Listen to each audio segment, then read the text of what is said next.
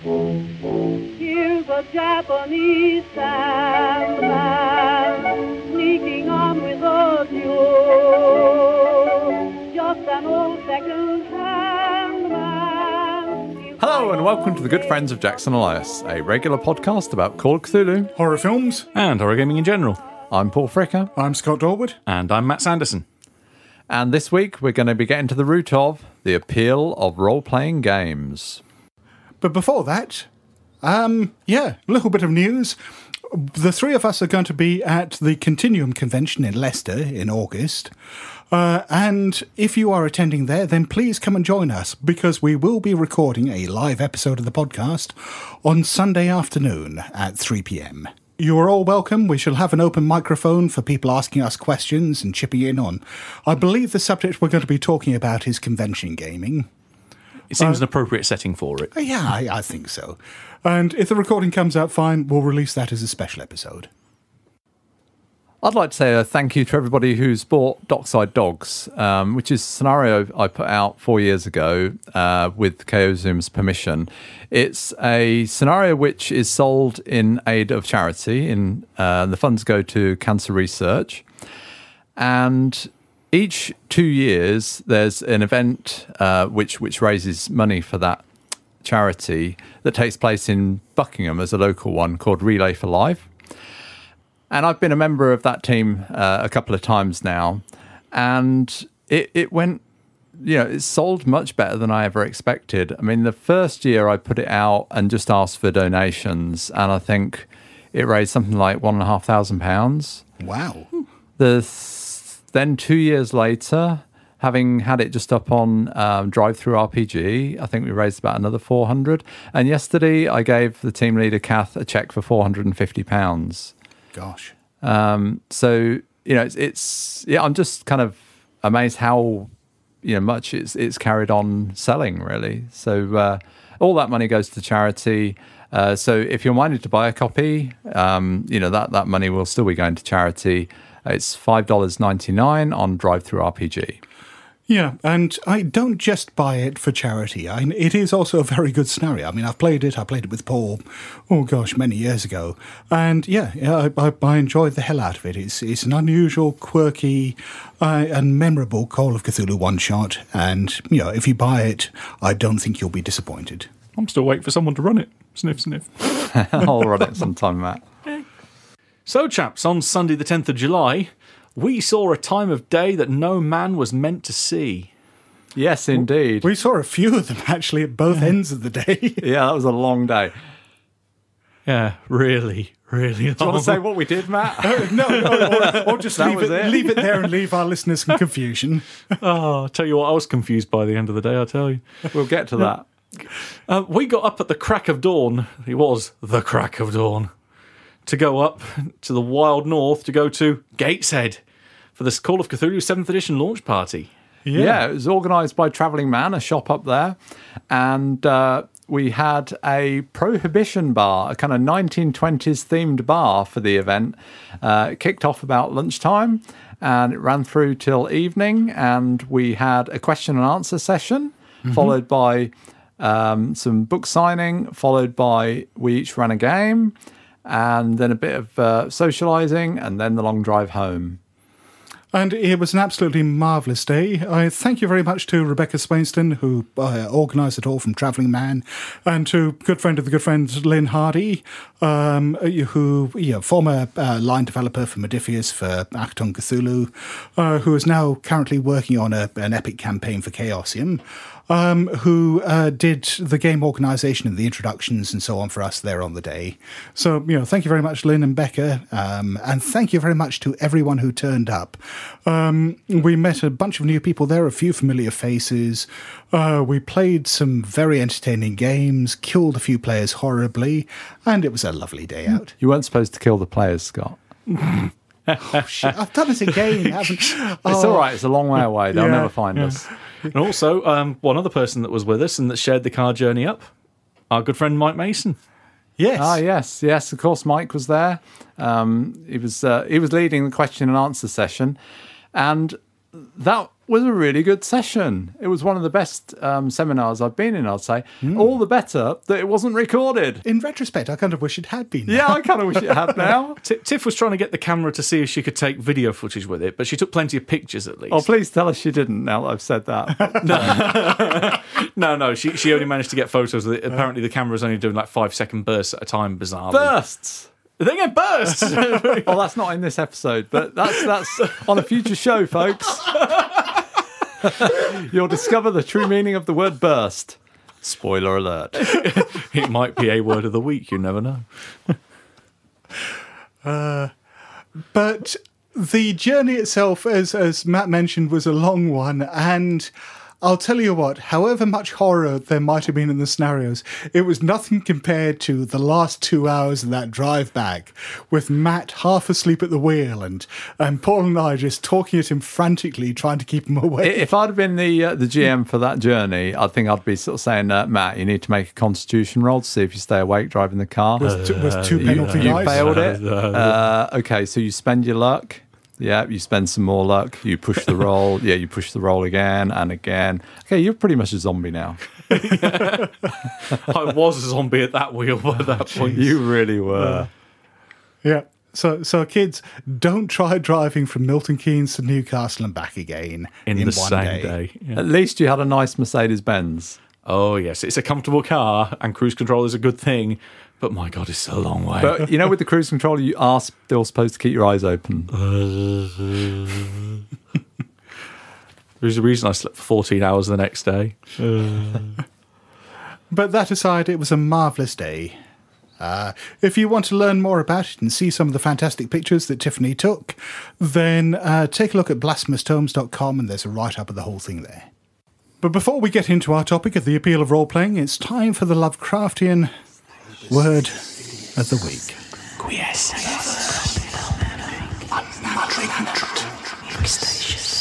And now, the Lovecraftian word of the week.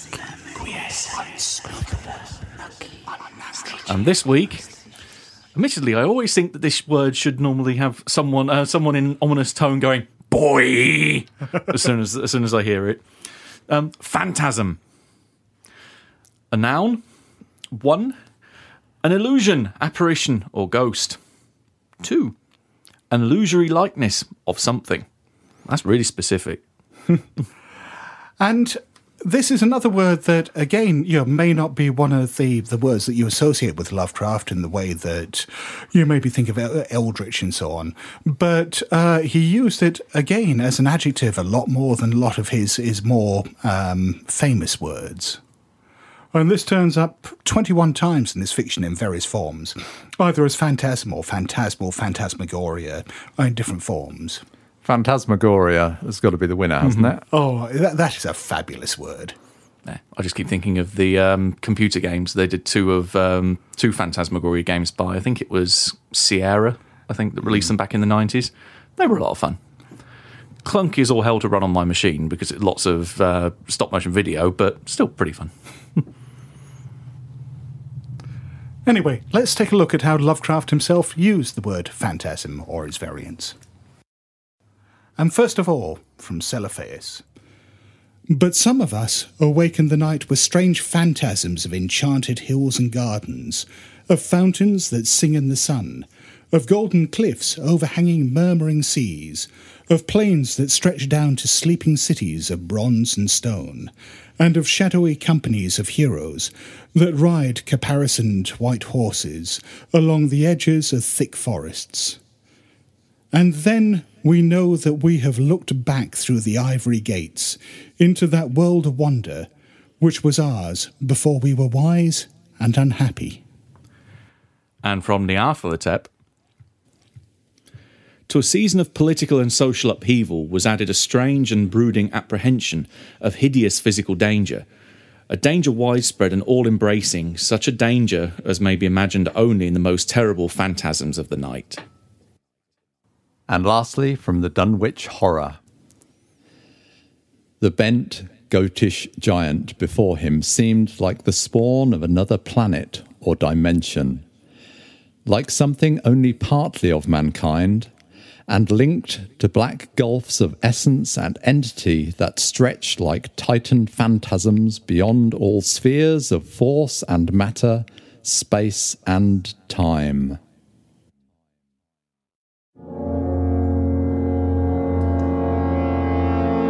And now we discuss the appeal of role playing games.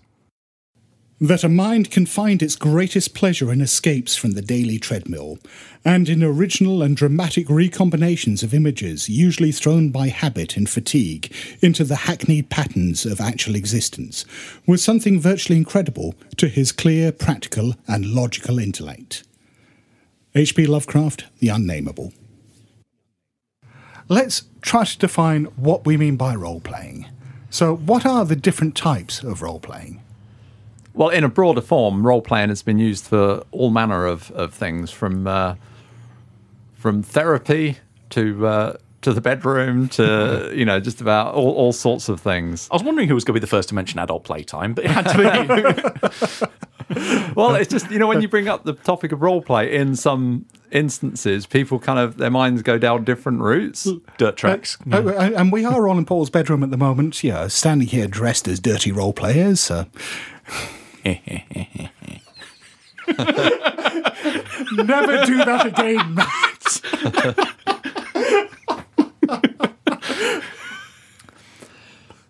But I guess where we start off with is as children, you know, playing like cops and robbers or whatever it is. You know, you you, you, get into to make believe games. I mean, my kids, I can remember them playing like Harry Potter games for you know hours on end.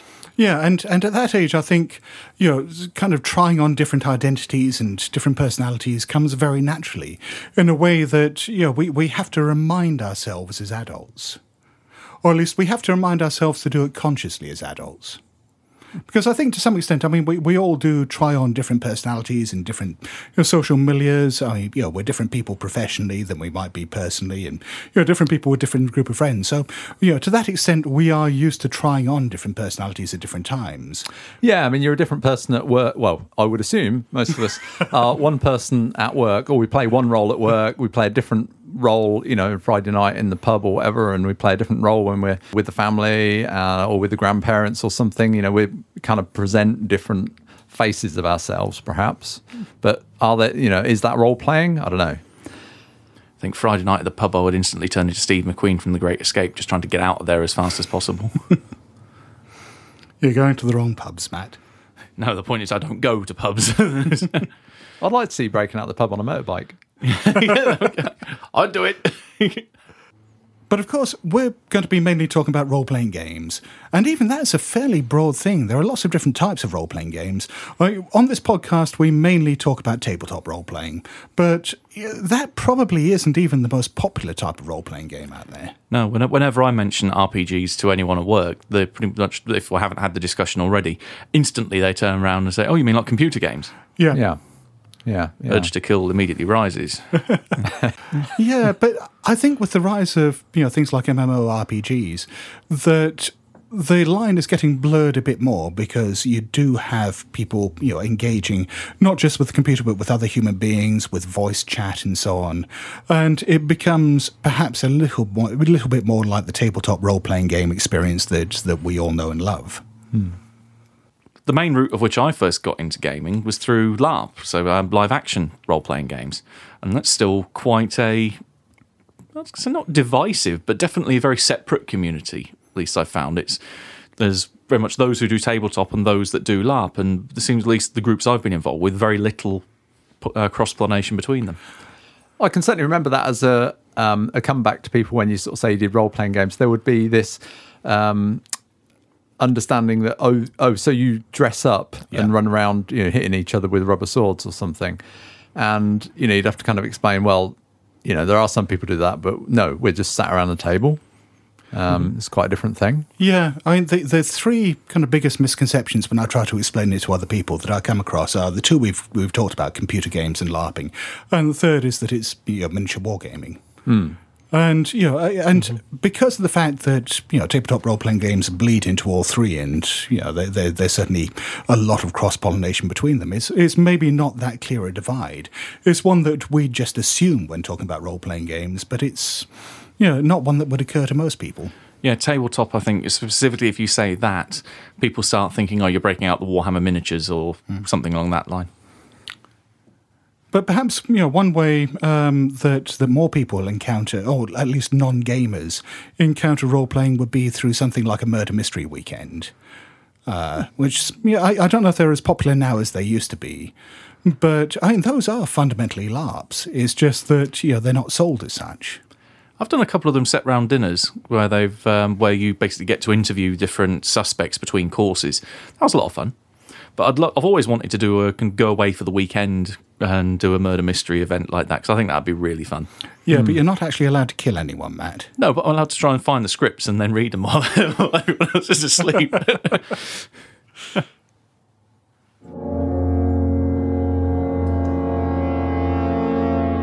How did we start role playing? God, this is going back a long way for you and me, Paul. I mean, it's it's a bit more recent for Matt, but Speak for yourself, monkey boy. It feels like a long time for me. Well, should we go round and just kind of say a little bit? I think not just an anecdote about how we started, but well, that, but also kind of what actually grabbed us about it, what it was about the experience that because we've we've I'm sure we've all done lots of different hobbies and different interests and things over the years, but but none that have you know we've followed for decades. well, none that have dominated our lives quite as much as this. I, I think to you know maybe it's because you know we, we all do this you know uh, professionally we all write professionally we you know we do the podcast that you know role playing has become a you know a defining factor in our lives of who we are our identity and so you know the way we got into it and the way it became important to us is you know a, a transformative experience. Do you want to kick off with that, Matt? Do you want to say when did you first get into role playing games? What was your you know like the first experience that grabbed you? It was a week before my first GCSE exams back in 2000. So literally half my life, 16 years, I've been role playing now. And that was Vampire or Yep, that was uh, a live action game of Vampire the Masquerade.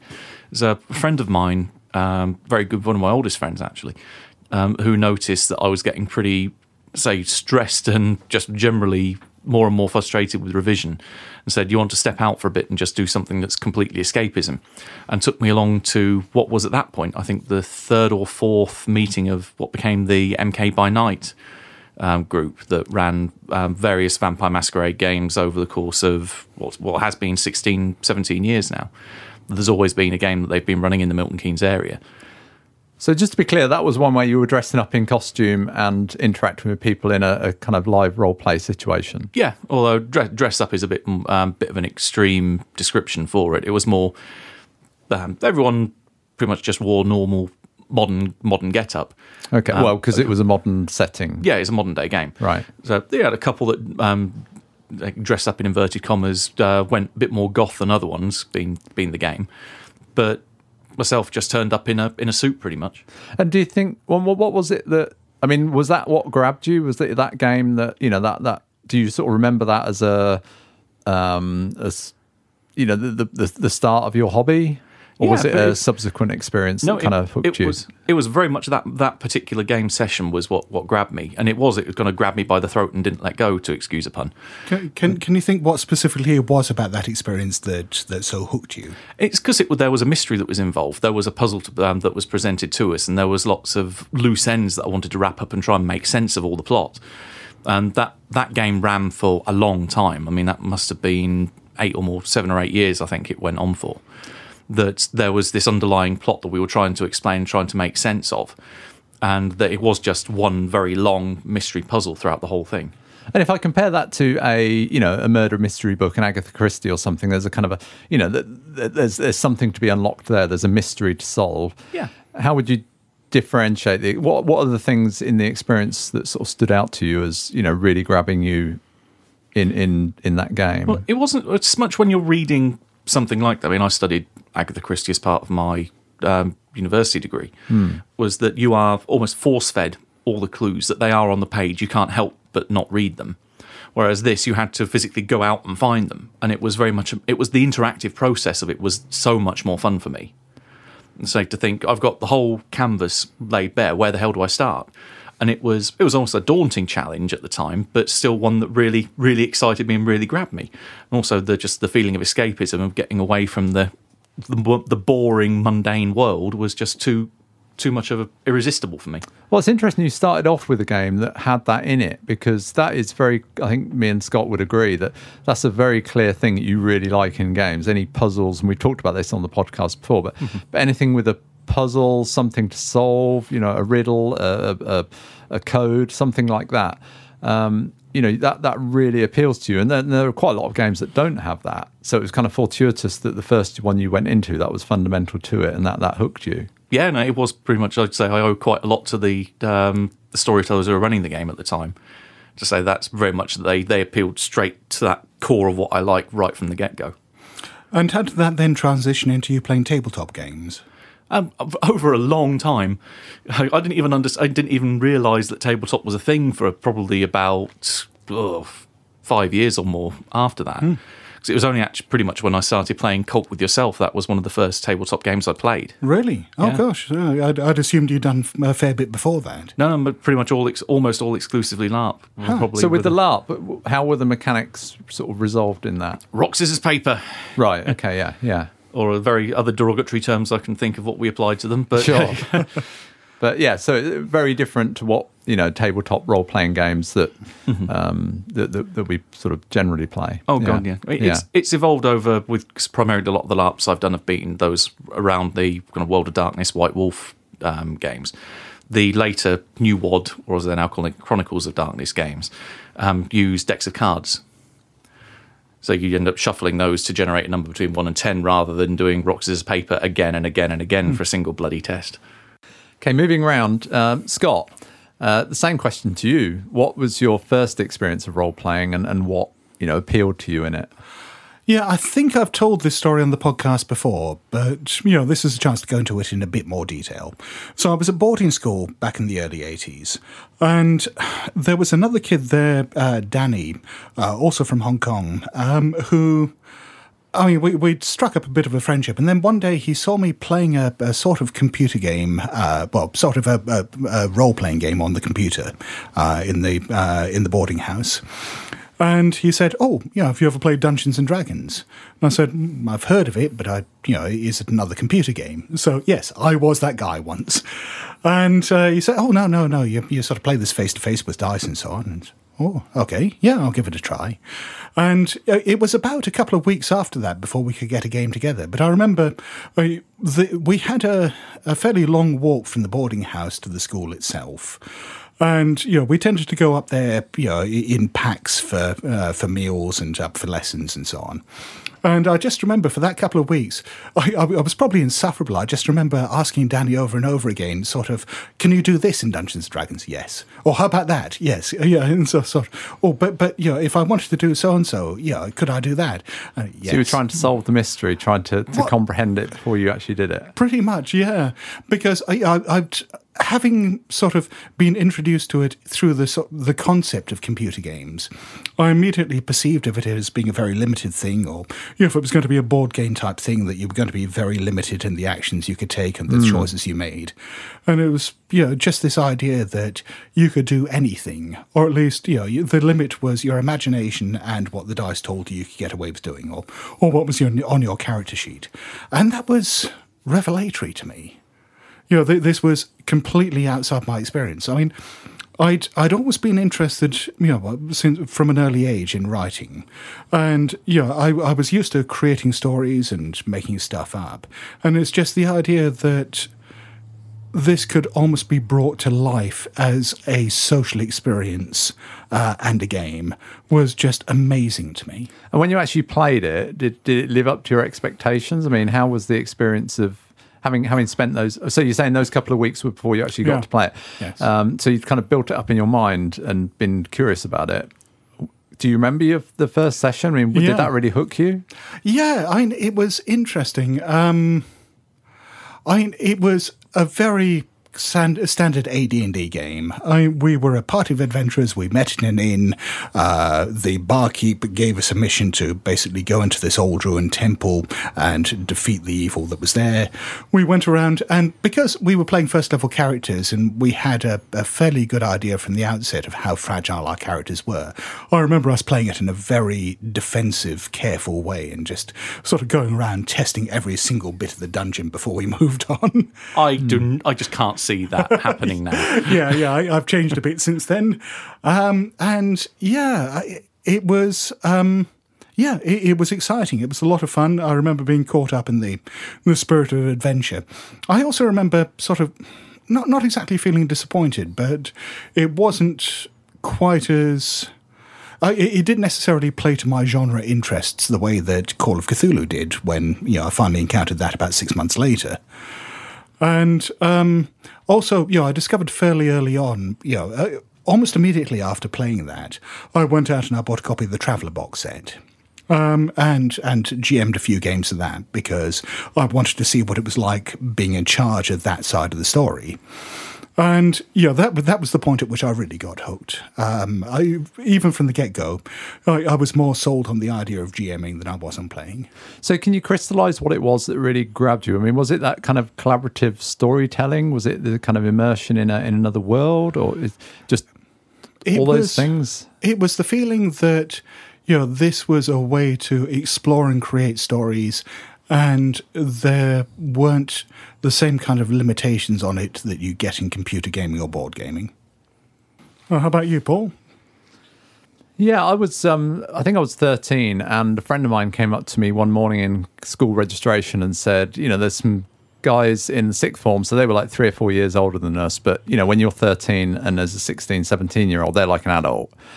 Um, and he said, "Oh, you know, we, we could play Dungeons and Dragons." I'd never heard of Dungeons and Dragons. um, he said it's Friday evening in the school canteen, so I was like, "Well, it's a game." And all my childhood life, really, I, I, I just looked for someone to play games with all the time. I was pressing people to play chess or Monopoly or, or anything really. I, I, just loved playing games.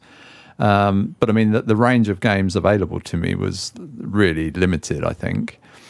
Um, and yeah, so I went along on the Friday evening, and I think it was me and Phil, who were you know friends, same age, and we sat down with this group of sixth formers who, like I say, were three or four, three or four years older. And I remember Frank saying to me, "Have you uh, read Lord of the Rings?" I was like, "No." But I had seen the animated film, the Ralph Bakshi animated film, and I, I loved it. You know, I loved, I loved that. I'd, I'd, I'd seen Star Wars. I loved that. Um, I mean, my repertoire of of fiction was really limited. I think, you know, when I was 10, I'd read Star Wars and I read it again and again. It didn't come to Buckingham Cinema for like, I don't know, best part of a year, I think. It was ages. Really, it was months and months. Um, and I bought the book and I read it. And then I can remember finishing reading it one evening and just starting it again because I didn't have any other books.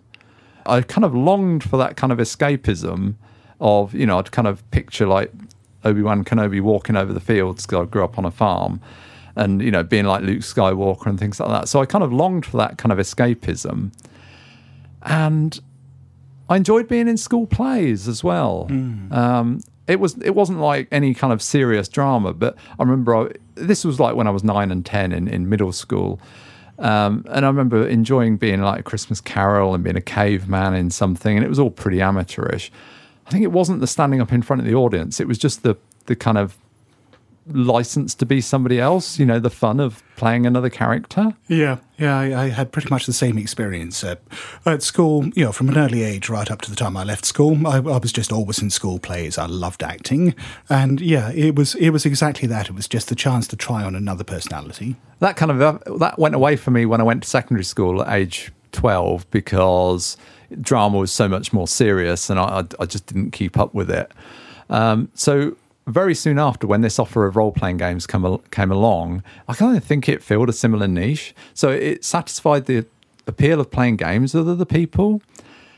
It allowed me the sort of fun of, you know, not really, I don't think it was really, if I'm honest, I guess it wasn't really about role playing it in terms of playing a role. It was about immersing in this fictional world. It was it was amazing that we could sort of step into this other world, and you know my imagination would just sort of run riot with it. Really, it was just Yeah. it was such. I guess it was escapism. Um, I mean, life was pretty boring in you know 1980 as a um, 12, 13 year old growing up in a little market town in in England, um, and being able to sort of step out into you know this kind of fantasy Lord of the Rings type place was just incredible.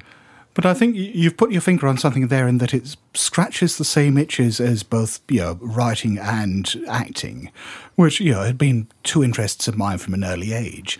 And it's you know I, I think yes, you know that was a big part of the appeal of role playing for me, that it was like a convergence of these two things in, in one form. And I think, if I'm honest, you know, when I looked back, um, when I had my wedding anniversary last year, and we looked back at letters that I'd written, we, we kind of had this thing where we wrote letters to ourselves the following year um, on our, our our early wedding anniversaries, and every bloody one said about you know keep up the role playing games you know try and get this thing published or whatever. Every single one of them it was it was a revelation to me looking back um, just how much of a an interest that has remained to me over the years and when i look back you know my I've, I've moved around the country i've moved groups of friends you know from college to university to to work and things but there's always been it, it might be very sparse over a 12 month period, but there's always kind of been a, a role playing game somewhere going on. Well, I think that leads us quite naturally into our next topic.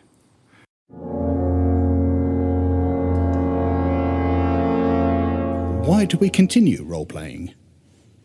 So, Matt, we've established that you liked solving puzzles. Can we call them puzzles? Yeah, I'd say that.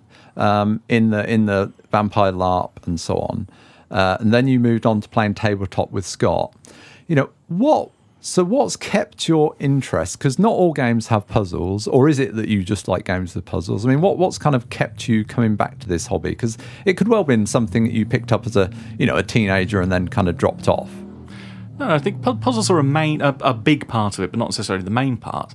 Um, the biggest part beyond that, uh, with gaming in general, is escapism, because I, I take a rather dim view of the world that I think is a really shit place and would probably uh, do the universe a world of good by wiping out humanity.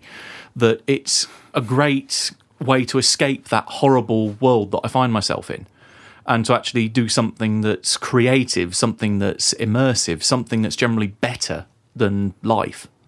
So that that sounds like escapism. Then it's Yes. it's getting away from um, the mundane world into a into a you know a, a, a, a fantasy escapist you know in your, into your imagination and a kind of shared imagination with other people. Yeah, exactly that. But it's interesting that I mean I think we'll all come around to much the same point. But I think it's interesting that you know all of us are also drawn towards horror games, and we're talking about escapism, but we're talking about escaping into worlds that, albeit in very different ways, are probably much darker than ours. Um, Yeah, I mean, I do like horror games, but I also like um, D and D type games and, and so on. So, I'm- yeah, I mean, we we've looked in a previous episode. We explored the appeal of horror. Um, so you know, I refer the honourable gentleman to that one, I guess. But Matt, I've known you for some time, and I think it's fair to say that most of the friends that you've got are people you've met through gaming of some description. Oh yeah, almost exclusively. Yeah. Um, or at least those are the ones that I've kept in touch with.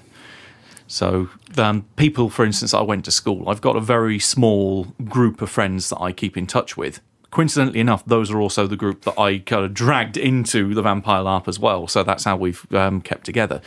I don't keep in touch with anyone apart from maybe the occasional comment on social media once every couple of years from university, and likewise my previous job. Haven't kept in touch with anyone from from there.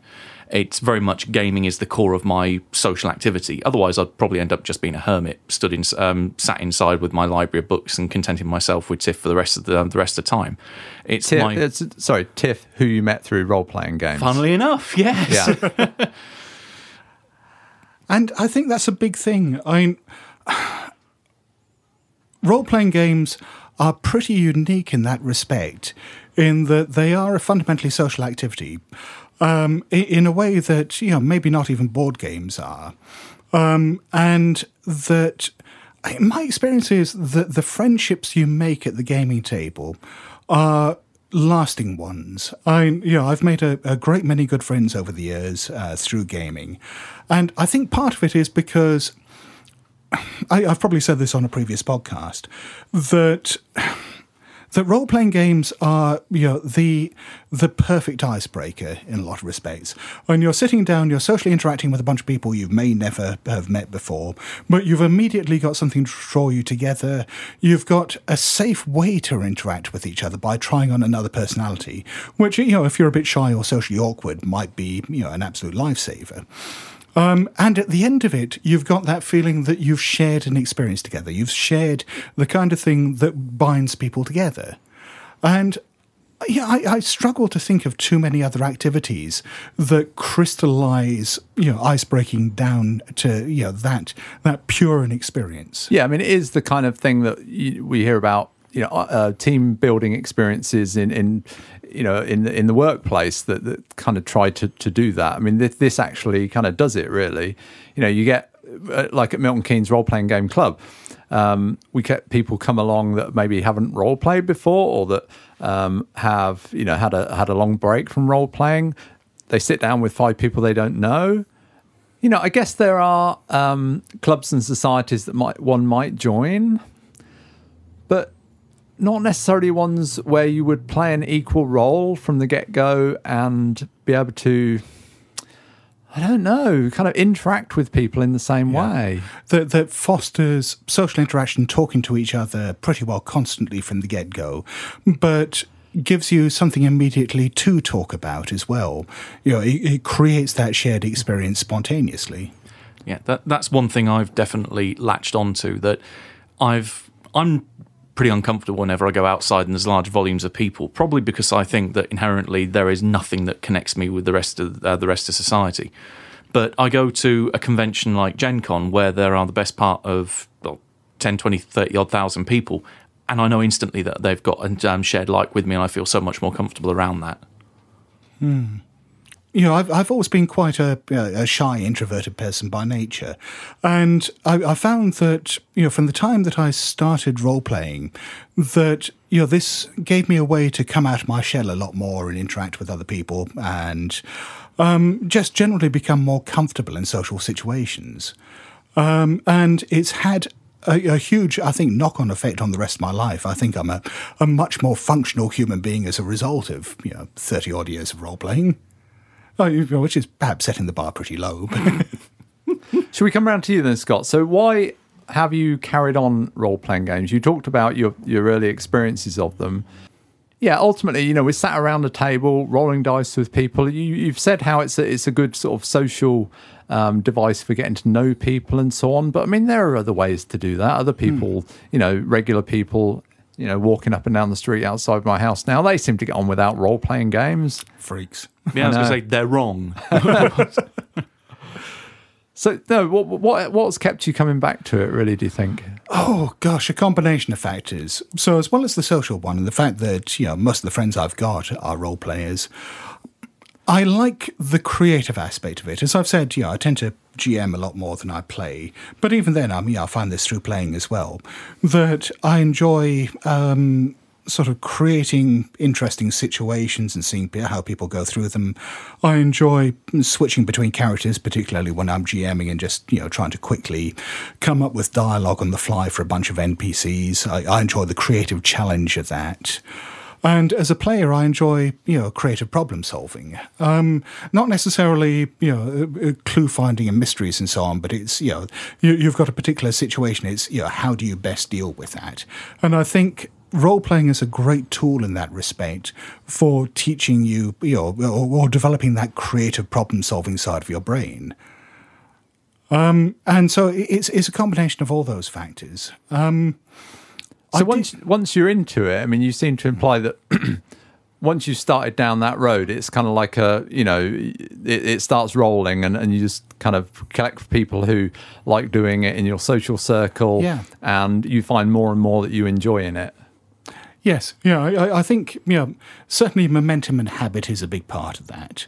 And I think that's probably the, the case with any hobby that if there's something you feel passionate about that you enjoy doing and that you know, you've got the time to pursue, then it's going to become an important part of your life.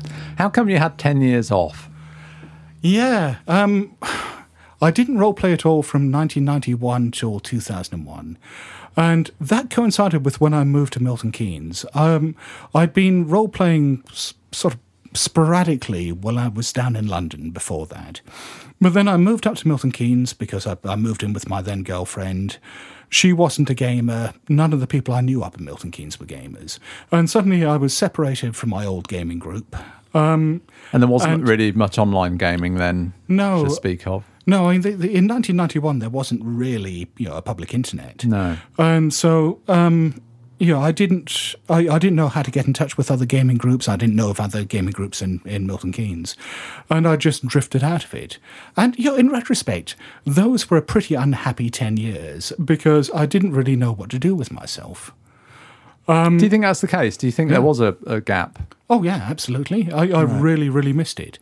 And then um, there was a, a woman I worked with, uh, Trudy, uh, who both of you know. Oh yeah. um, who, um, yeah, she she was a gamer. Her boyfriend was a gamer, um, and they convinced me basically to get back into gaming with them and and other people. And she, you know, sort of, uh, the, the two of them dragged me back into it back in about two thousand and one. And yeah, it, it, there were a few false starts and tentative missteps and so on. And and then yeah, I, I remembered just how much I loved all this stuff, and it consumed my life again. I tried to get out and they pulled me back in again. Pretty much. so, how about you, Paul? Why do you keep doing it? Why, why do you keep doing this to yourself? Well, I guess when it comes down to it, the simple answer is because I enjoy it. Um, but why do you enjoy it? Why do I enjoy what, it? What, what does it fulfill in you? going back to what I said about, you know, how I started, when I kind of think about it, I kind of can't help thinking that there's a part of me that forever is trying to recapture that first time in the school canteen. You sound like a junkie trying to chase that first high again. Yeah, I think so. I think so. I mean, maybe I'm looking at it through rose tinted spectacles, but um, you know that, that it was that sense of wonder, really, that that I think can often be lost um, in role playing games. They can kind of become about. They can become rather functional, mechanical. Um, you know, trying to be realistic and um, you know mechanical. That that that that sort of becomes a bit, you know, and, and then sometimes I don't really enjoy it. yeah, it becomes a chore. Yeah, it can feel like that sometimes. Um, but yeah, that, that sense of wonder about being immersed in this other world and not knowing what's going to happen. And, you know, when these monsters jump out, not knowing that an orc, you know, I'm, you know, I'm third level, so I can stab it and kill it quite easily. You know, th- when it jumps out, it's like bloody hell, what the hell is this? Panic, you know. Um, so I think that that trying to recapture that sense of wonder, I would say, and and that immersion in another world. I think now the things that I enjoy most that kind of keep me coming back to it are the times I enjoy the most are when things happen, you know, at the gaming table that nobody planned. The kind of the dynamic thing that happens between people that creates fiction. Everybody goes, everybody smiles and uh, is kind of knocked back by. You know, it might be funny, it might be horrifying, and I find it both as a as a GM or as a player, it doesn't doesn't really matter as long as the game gives you license to do that. Um, that, that gives you that kind of creative input.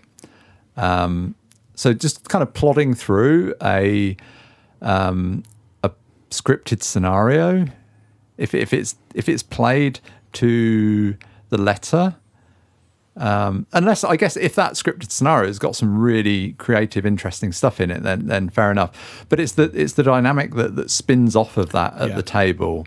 Um, because it's a role playing game, it's not a book, it's not a computer game. It's it stuff happens that nobody has foreseen. Yeah, and particularly as a GM, that's the stuff that I live for. Uh, yeah, if I'm GMing something, I don't want to know what's going to happen. I, I, I want to feel that same sense of wonder and surprise. But going back to something you said a moment ago, I, you're talking about trying to recapture that sense of wonder that you had uh, as a teenage role player. Do you ever feel that you do? Rarely, yeah, yeah. Um, bizarrely, the other year, um, yeah, IndieCon, when uh, a friend of ours, Rich, ran a original D and D game, and I was playing with Robin, and it was kind of a bit tongue in cheek, but it did recapture that that kind of feel of playing the game when we were thirteen or fourteen. But it did capture that that sort of feeling, and I think when I look back, actually, when we were 13, 14, we didn't take the games that seriously. Well, we kind of took them as serious fun, if you like. Um, you know, we were very committed to it and, and everything, but but there are all kinds of crazy things that happen in the games. Um, you know, we, we weren't playing any like uh, you know scripted setting or anything like that. We're just making crazy stuff up in the world and and and you know whatever appealed to our kind of young teenage sort of um, imaginations, really. Yeah, yeah. You, you weren't interested in realism. No, I think we've gone maybe too far down that route, but I personally, I think that depends entirely on the kind of game you're playing, the group you're playing with, and so on. And yeah, some, sometimes yes, I agree that I really want that experience. I want that experience of anything that can ha- anything can happen. Um, I want the craziness. I want the wackiness. Sometimes, know, particularly with horror games, I think that that can be counterproductive because you know if you're trying to create something horrific then you know that that that undermines any atmosphere you might be creating so you know it, it's it's different tools for different jobs Yeah, the gonzo aspect can derail things quite a bit.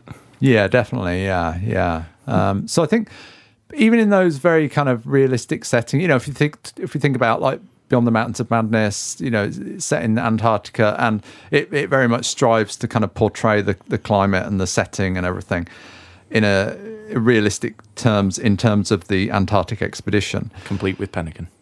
Indeed. Um, you know, it, it is those those things that, that are generated at the table. It's having an interesting story. It's being able to immerse in that world, escape into that world, and kind of the the, the talk between the the player characters, and it's the the things that kind of spin off from that that are just yeah, they're fun in a way that watching a film. You know, films. I, I enjoy films, but you watch the film on your own or you watch it with friends. It's kind of a shared experience, but, but it's, a very- passive experience yeah, it's very different. So, one question I wanted to ask both of you, I mean, we'll start with you, Matt.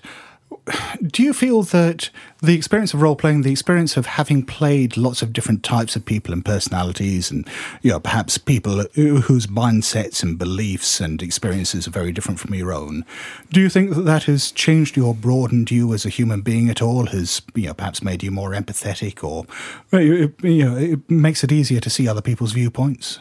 I've always joked if my um, if I was to put myself down as a kind of World of Darkness character sheet of me that I would have empathy zero um, because I I can't read people at all. Um, I can't tell particularly when people are joking or being sarcastic and such outside of a gaming context. I find it incredibly difficult to Okay. um, to kind of make that connection with people. I've very much taken what they've said is what they mean. Um, I'd say it's helped in certain aspects, but not necessarily in all. That it's definitely, I'll say, probably maybe a bit more confident, definitely, in being able to do um, public speaking or giving presentations at work and so on. Because it's pretty much just, I feel like I'm back behind the game table, behind the GM screen, um, in command of a scenario. And the same thing when I get up and give a presentation at work. It's two very uh, very similar skills that you need um, to use in those in those contexts, and so that that definitely has helped. There's a definite life skill there. I mean, having to, you know, as you do, going to conventions and sitting down in front of six people you've never met before and presenting an activity for four hours to them, Yeah. um, you know, that, that you've created, that, that's pretty significant. Yeah, I, I'll tell you what. It, nothing more than role playing at conventions or GMing conventions has done more to diffuse my fear of public speaking. I mean, for all the acting that I did as a kid, um, you know, there's a real difference between reading from a script or you know learning your lines and reciting them on a stage, and you know being able to present your own material, being able to be spontaneous uh, in front of an audience, and you know, I think you know role playing has helped an awful lot with that uh, to, to the extent where, you know, previously I'd be absolutely paralyzed. Um, you know, even, you know, if I was at a training seminar and it gets to that stage at every training seminar at the beginning where it's sort of, or tell us a bit about yourself. I, you know, I used to be the person sitting there sort of saying, oh God, yeah, I don't want to do this. I don't want to do this. Yeah, I don't want to stand up and, know, say anything to these, you know, seven or eight people here. And um, yeah, it, it, got to the stage where you know last year at, at your and Tiff's wedding, you know, so I'm speaking to a group of what was it, sixty or seventy people or whatever. Probably closer to ninety. Yeah, I, I, I didn't feel a shred of nerves doing that. Mm-hmm. I mean, Matt, would you say that as a hobby, it's something that's kind of if if you feel as you've sort of said that you don't read people very well and you, you, you don't feel very confident around strangers? Is that kind of yeah? Gem- generally, I, I, mean, I just don't like going outside. Period. Pretty much. So, do you think having a um, an activity? I mean, I would put it that it's an activity that it's a game. It uses dice, and there are kind of um, almost guidelines on socially interacting. Yeah, it's oh, like because yeah. if I said, "Oh, there's there's five people down the pub that you've never met before," um, do you want to go and um, you know out for dinner with them, or you know go and sit down for the evening and chat to them? That's like you know what the hell? That that is horror. Uh, that would be I would find a thousand different reasons to say no. And you don't find that role playing games and convention gaming in particular, and GMing for strangers at conventions has helped you at all with that? Uh, no, because there's a con- there's a definite canvas. There's a confine, as you say, a rule set, a, gu- a set of guidelines. We know why we're there, and we are here to do this and that is perfect for me. That gives me the territory in which I can mm. operate in. But is this a side effect or an appeal?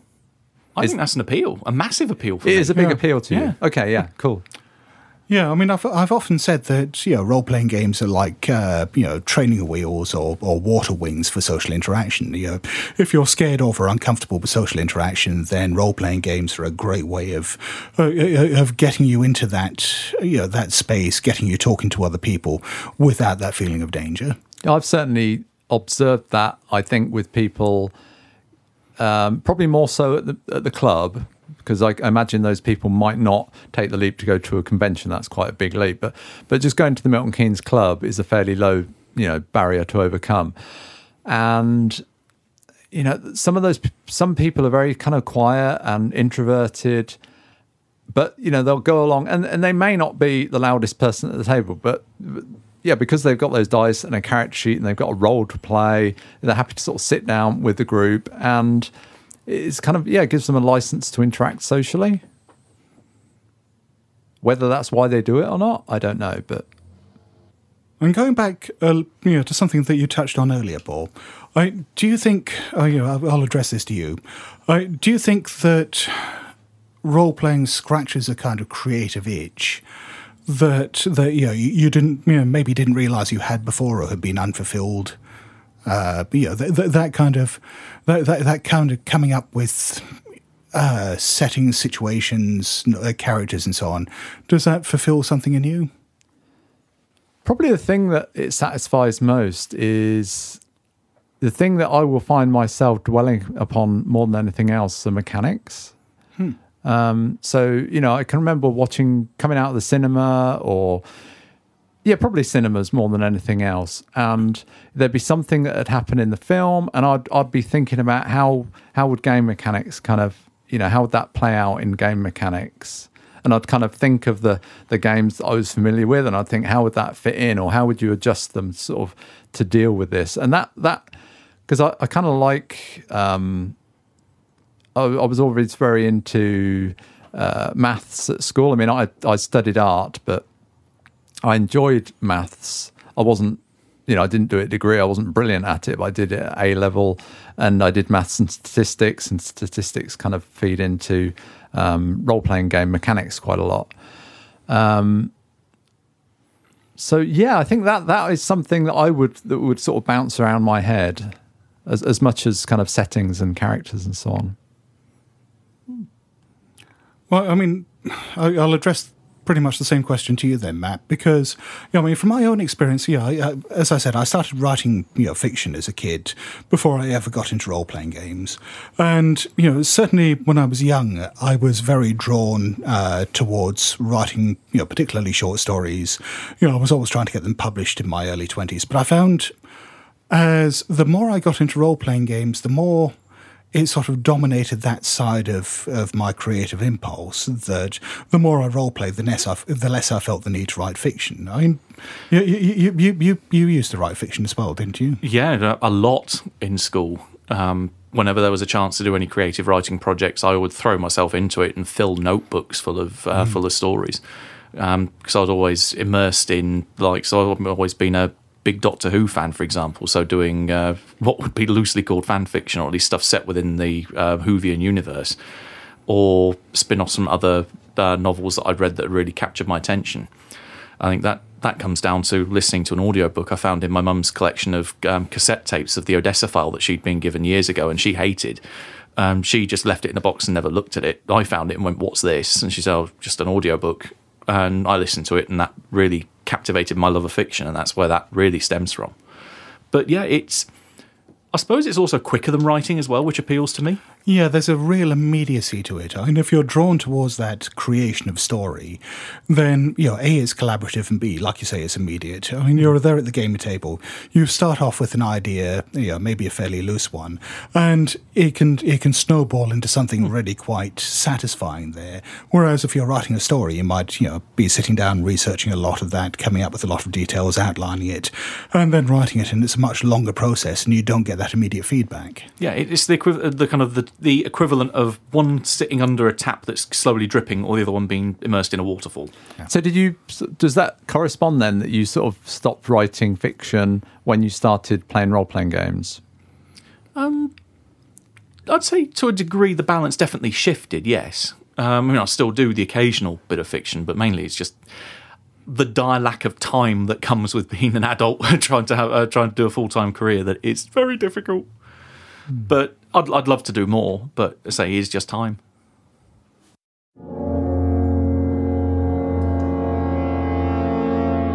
Well, now let's take a look at how we would explain role playing games to non gamers. With great difficulty, I find. Yeah, I mean, this is something that I, I really wanted to discuss in the podcast, mainly because I wanted to get ideas off the two of you, because it's something that, well, let, let me explain this, put it in context.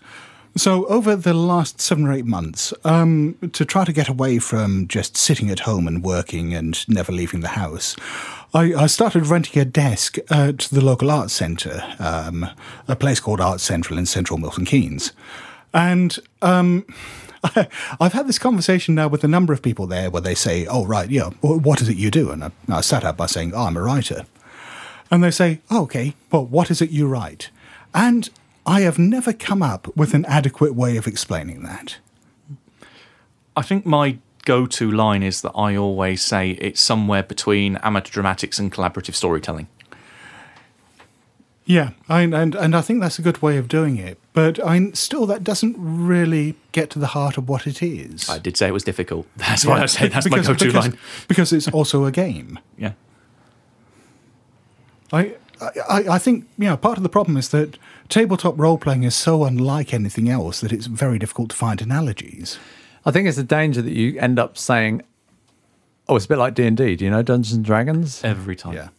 That can easily be um, misrepresenting what we do, Or you find or, or someone who people's likes. perception of it And- is and, yeah. quite different to what we do And, in and, many ways. and, and certainly, yeah, I've tried that a couple of times. And again, that then leads to the ideas oh, yeah, either it's a computer game or it's a miniature game.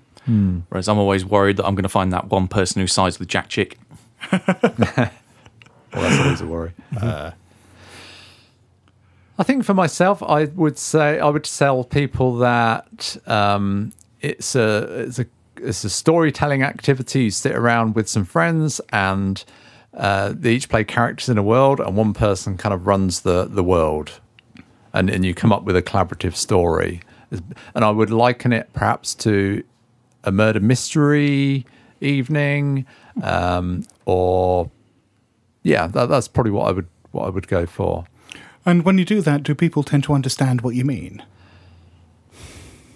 I'd say with the murder mystery angle, yeah, I've, I've used that line a couple of times. Yeah, I think that's a vehicle that, that people can kind of. Well, I guess you know when, when you look back, as you just described, Scott, of your of your fortnight before you actually played the game, of, of constantly sort of coming up with mm. questions about, well, you know, can you do this? Can you do that? Well, people aren't going to comprehend exactly what it is until they've done it, but I think they can kind of start to get a handle on, you know, I guess what what are you doing? Well, we're sat around a table. Okay, they're sat around a table in a room for an evening with some friends telling a story. Um, and they have roles in that story, and it's kind of collaborative thing. I can kind of picture that. Yeah. Yeah, until I've done it, I'm not really going to, you know, fully grasp it. But, but I think, but I think just putting those constraints on it is is quite a lot. Because when you say role playing games, you know, do you mean running around in a forest dressed up, or do you mean, um, you know, online? But but but just saying, you know, describing the the, the setting and saying how many people. Um, maybe mentioning there's dice and paper, you know, it, it kind of paints a picture that people can kind of visualize. So maybe a question for you then, Matt. I one thing that I've seen other people mention online, and maybe I feel a bit of this myself, that makes it difficult to explain to other people what uh, role-playing games are, is perhaps a bit of a sense of almost embarrassment about, you know, it- it's, it's perceived as being geeky or, or yeah, somehow not something normal people would do. Have you ever encountered that? No, I've not so much encountered that. I think it's because it probably more side with what Paul said that there is so little comparison of what else you can draw upon that it is just its own thing. Um, a friend of again, friend of mine used a long time ago. Can you try to describe a taste um, by using um, other metaphor? Or can you describe a color in comparison to something else? No, because they are exactly what they are you can only relate it to like well D and D is a bit like Cthulhu, um, Cthulhu or Cthulhu's a bit like another game, but you're always using the same frame of reference. I think maybe also, Matt, I, I wonder if this is the case that you started when you were almost an adult. I started when I was 13. So so there's this kind of perception in my mind that it's it's a kid's thing. So when I, I do have a bit of embarrassment, or I have done in the past, had a bit of embarrassment about trying to tell people what I do because, you know, part of my mind is sort of thinking this is for kids. Oh no, hell no for me. Um, especially when the average age of everyone who was at the vampire game, and that this was easily 30, 40 people, were all in their mid thirties. Exactly. So so you you kind of you started off from a position of this is an adult, you know, activity. Yeah. for- Yeah, and you were one of the youngest people there. Oh, very much so. Yes. yeah, yeah. In the early years when I was playing at school, I it, because it came out of the War Game Society, Napoleonics and so on, so it was still called the War Game Society, um, but it sort of transformed into to, to more and more role playing. But when I told people what I did, I would say it was wargaming. It really hit me when I I was getting up early one Sunday morning to go to Games Day, I think in like 1984. And so it was kind of early morning, and my dad was getting up to go out to work on the farm. And, you know, we didn't really talk a lot. And he just said one sentence which really kind of, uh, you know, hit me in the gut, really. He said, uh, I said, uh, he said, what are you doing? And I said, I'm going to a War Games convention in London. And he said, well, if you'd lived through the war, you wouldn't want to keep recreating it. Hmm. I thought, oh, shit, I've, I've been saying the wrong thing to him. Why did I dress it up as wargaming? It's not wargaming at all. No. But he thinks I'm recreating like World War II and, and so on and enjoying that. You know, hmm. I, I've just totally misrepresented it to him in the wrong way. Um, so I always kind of felt bad about that. Hmm. Did you ever manage to put him right on it? No. I guess not. I just find it such an image that while you're doing that, there's me and uh, me and my nappies. fuck off, mate. Just, just fuck right off. You could take the nappy off now, to be honest, Matt. But it's so comfortable. Yeah, just as an aside, we were having a conversation before we recorded this episode, trying to work out how much time we'd spent role playing between us. And we worked out that between us, we've been role playing for 83 years. And Matt noticed the coincidence. Yeah, what's the number of this episode, guys? It's almost like we planned it. Just to be clear, we didn't plan it. We, we don't plan anything. and now it's time for. Ask Jackson. As we've explained in previous episodes, we are the earthly vessels of the spirit of Jackson Elias. He speaks to us, well, even when we're not listening or we don't want to hear. He, he, he gets particularly chatty at 3 a.m. or so, doesn't he? I thought that was just Tiff snoring. but, but but yeah, yeah, he he lets us know his thoughts on all sorts of subjects, and he really does like getting asked questions. So we do ask our listeners uh, to contact us via the contact form on the website, via social media. We're on Google Plus, uh, Facebook, Twitter sometimes, but um. But yeah, it, send us your questions, the conundrums of you know existential horror and eldritch mysteries that you have not quite been able to fathom yourself, and we shall ask Jackson on your behalf, and he shall spread his shining wisdom through us. and this week, our question comes from listener Richard Christopher August, who says Dear Jackson, of late I found myself strangely aroused by the full moon. Who doesn't? I'm sure a gentleman of your experience can appreciate what I mean. Mhm. Indeed, on occasion I have been positively transformed into a large wolf. Is this common? Why is there this taste of blood in my mouth? Why does my wife now only have one arm? Is there a way a horrific creature such as myself, with such a weight of tradition and cliche around me, might once again become frightening? Yours, excessively hirsute, Manchester. I can think of a number of furry convention websites I can point you to where you'll fit right in.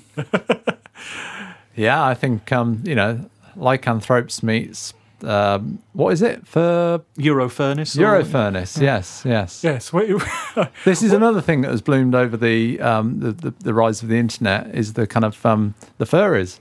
Yes, I, I, our friend Robin is is kind of our uh, much as as Jackson you know spreads his wisdom through us.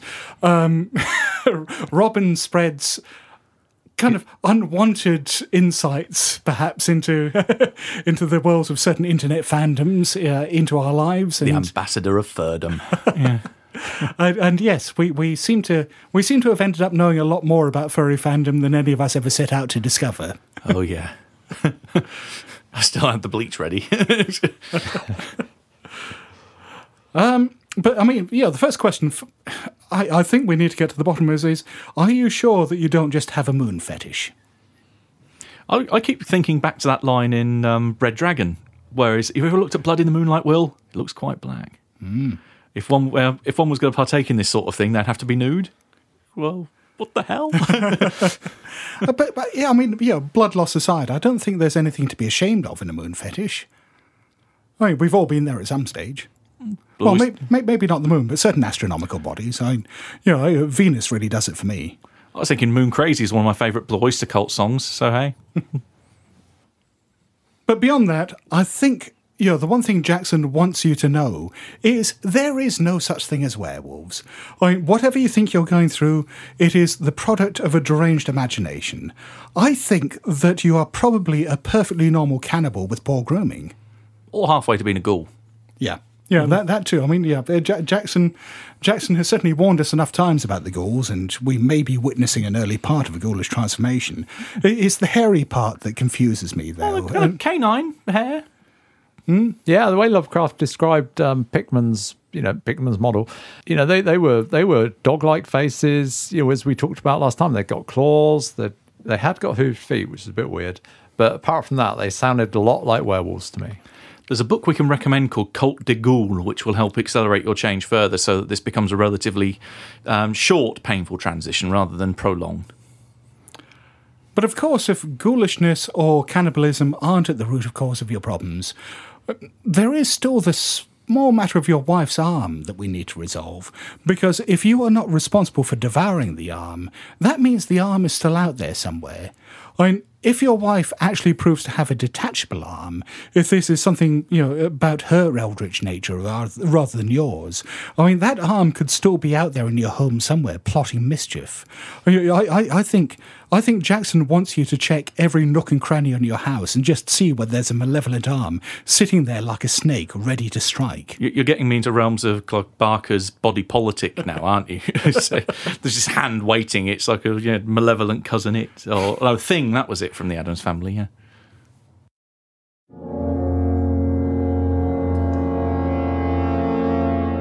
And in conclusion, what are our overall thoughts about the appeal of role playing games? Long live creative escapism. Creative escapism pretty much sums it up. Yeah, I mean, distilling out our earlier discussion, I mean, a couple of things I would pick out. It's because it's fun, but it's it's the escapism and it's the vehicle for having fun with some friends. Yeah, and I think the more you know, the more I look at it, the more I mull it over in my own mind. The primary appeal for me is the social one, that I've made more lasting friendships through role playing games than anything else. Most of the people who are important in my life these days are gamers, you know, people I've met at the table. When I go to conventions, I make new friends every time I go out there. And, you know, I've got friends all over the world, people I like all over the world who, you know, I've met through gaming. And I, I think my life would be a lot poorer without that. Yes, I mean, there's the escapism, there's the creativity, there's the problem solving, there's the joy of acting and trying on new faces. Um, but I fundamentally, yeah, it's a way of connecting with people. Matt, what would you say? How would you sum it up? Um, I'd say that's a kind of a second added bonus to it. But no, it is the the way I can just put aside reality and real life for a few hours and revel in the just raw creative inspiration and raw creative well, creation, as it's saying. Because one of the things we didn't talk about, and I don't want to open up the whole can of worms again, but we didn't talk about the the side that the, the three of us or, or any of you GMs out there spend quite a lot of time on, which is, you know, when you're sat at your desk just writing and coming up with scenarios and all that. And that's fun as hmm. well. You know, that sounds like another episode. Yeah. Yes, I think that's something we should return to at a later date. Well, let's leave it there for now. It's a good night from me. Cheerio from me. And farewell from me.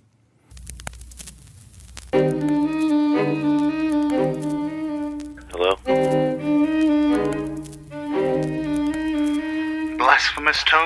BlasphemousTomes.com.